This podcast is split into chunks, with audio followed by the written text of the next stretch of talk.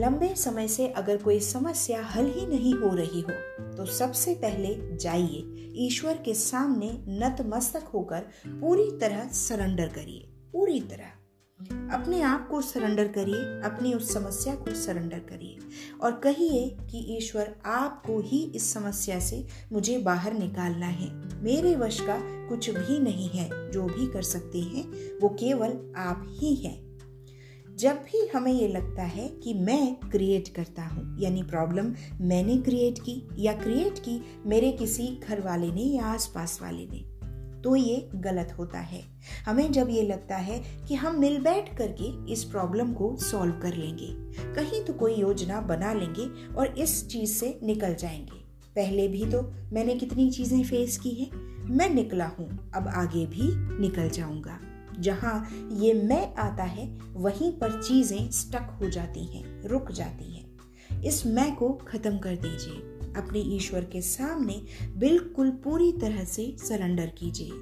आपको अपनी समस्याओं के लिए अद्भुत तरीके मिलने लगेंगे। आपको वो मार्ग मिलेंगे जो आपको सॉल्यूशन तक पहुंचाएँगे।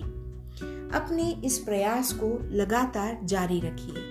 आपको ईश्वर वहाँ ले जाकर खड़ा कर देंगे, जहाँ एकदम से ये समस्या गायब हो जाएगी। आपके जीवन में मेरेकल्स हो सकते हैं, बहुत से लोगों के साथ हुए हैं। ये कौन करता है?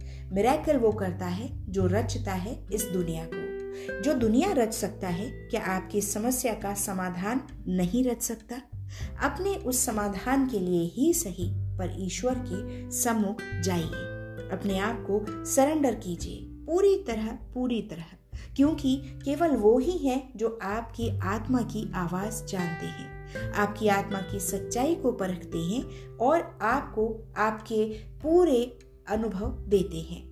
जैसे जैसे आपको पता चलेगा कि आपको क्या करना है, वैसे वैसे आपके मार्ग खुलते जाएँगे और वो खोलेगा केवल ईश्वर। तो अपने आप को जब भी घिरा हुआ पाए, ईश्वर के सम्मुख जाए। चलिए अभी की बात यहीं तक। हम फिर मिलते हैं किसी और एपिसोड में। आप बहुत खुश रहिए। ईश्वर आपको बहुत खुश रखें और आप हमेशा अपना ध्यान रखें। Thank you